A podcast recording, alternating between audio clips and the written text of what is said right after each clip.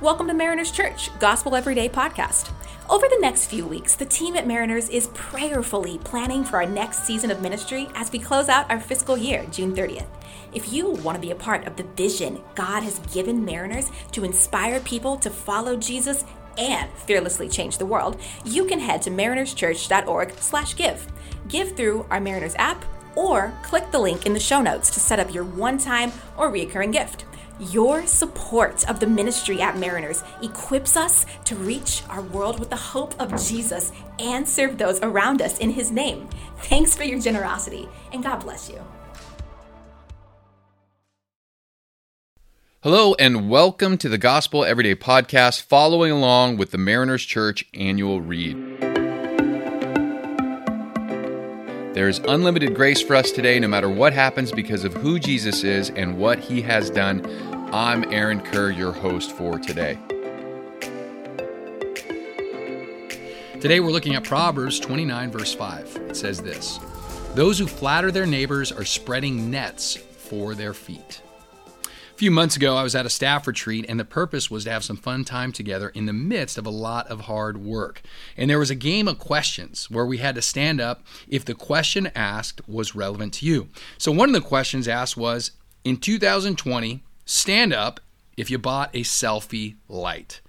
I, among many others, stood, much the enjoyment of the rest of the staff. What's a selfie light? Well, prior to 2020, I had no idea there was such a thing.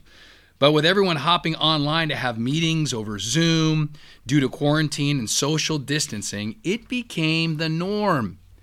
And after a few meetings online, it was very clear that lighting is important, and very quickly, you could tell the difference between people who used good lighting and those that did not.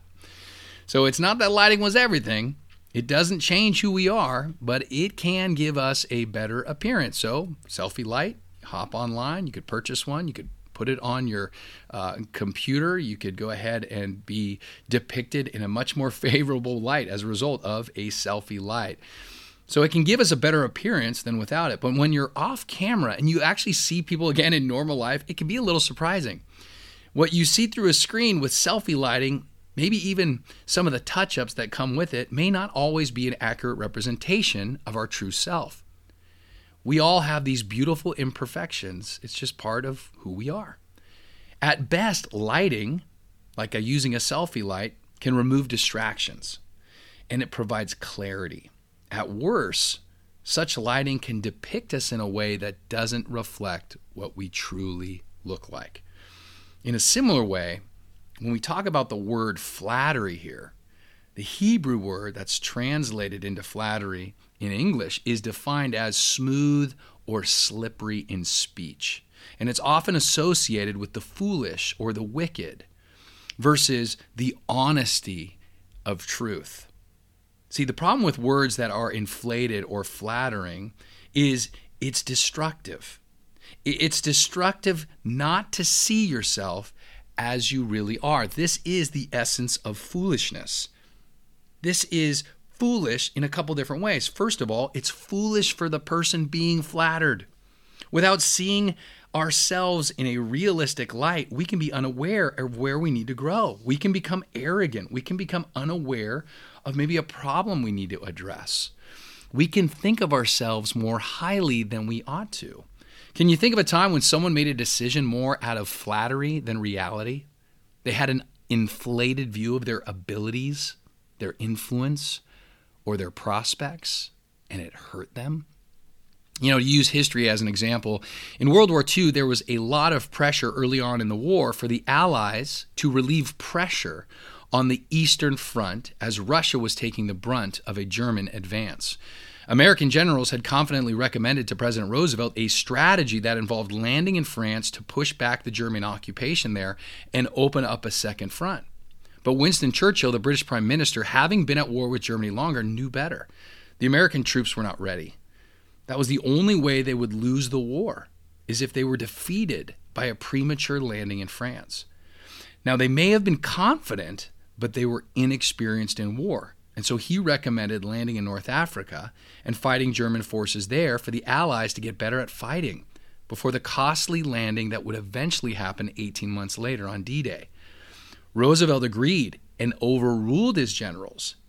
See, having an inflated view of ourselves in light of reality can have terrible consequences. Now, as, as hard as it is to speak truth at times, especially when we're afraid of the cost to our reputation, uh, a relationship, we can know that this is the wisest way to use our words. If not, as the proverb states, this sets a net for the one who listens to it because flattery hides itself like a trap. The net springs its trap, leaving the victim helpless due to words that do not describe reality. Elsewhere in Proverbs 28, verse 23, it says, One who rebukes a person will later find more favor than one who flatters with his tongue. In other words, it's better to be honest even in the moment because that honesty is actually like kindness for that person to listen to at some point and realize it and come back and say thank you. So not only is it foolish for the person being flattered, it's also foolish for the person doing the flattery. As the Kellers write, flattery is a word that means to compliment someone, not to simply praise something good for its own sake or to build a person up in love, but in order to gain some advantage for yourself. You know, in a culture that aspires to climb the corporate ladder or make a name for yourself, and literally that pays by the amount of likes and followers we have, it's no wonder that flattery is a constant temptation for us, even within the church. As a Christian, we're never to use flattery to get business out of investors or customers or even in sharing our faith with somebody. As a Christian within the church, we're never to use flattery to avoid having truthful conversations and love. The way God resources us with His Word is to build one another up through truth and love, not flattery followed by gossip. This is foolish because God sees our impure motives and opposes those who flatter. In Hebrews 4:13 it says, "No creature is hidden from him, but all things are naked and exposed to the eyes of him to whom we must give an account." We're all accountable with the words that we say and the actions that we do. Psalm 12, verse 3 says, May the Lord cut off all flattering lips and the tongue that speaks boastfully. So, to live as a wise person is to avoid flattery and ignore flattery. When we want something, instead of using flattery with somebody, God invites us to go to Him. He's the Creator, He's our Savior, He's our good Heavenly Father. He gives us good gifts as we learn to trust Him. I mean, He gave us His only Son, Jesus. So we should trust Him to provide us in other ways when we're tempted to use flattery for selfish gains. So let me ask you this, as Keller writes Is there any part of your life, family life, business, or others, in which you engage in flattery to get things for yourself? For me, I hate to admit it, but I feel like I resort to flattery at times out of fear. I'm afraid of not being liked. I'm afraid of not getting something I want or being accepted. And so I might be tempted to use some flattery and some words that don't necessarily describe reality. And I think part of the reason is I, I, I, falter because I don't think God has my best interest in mind.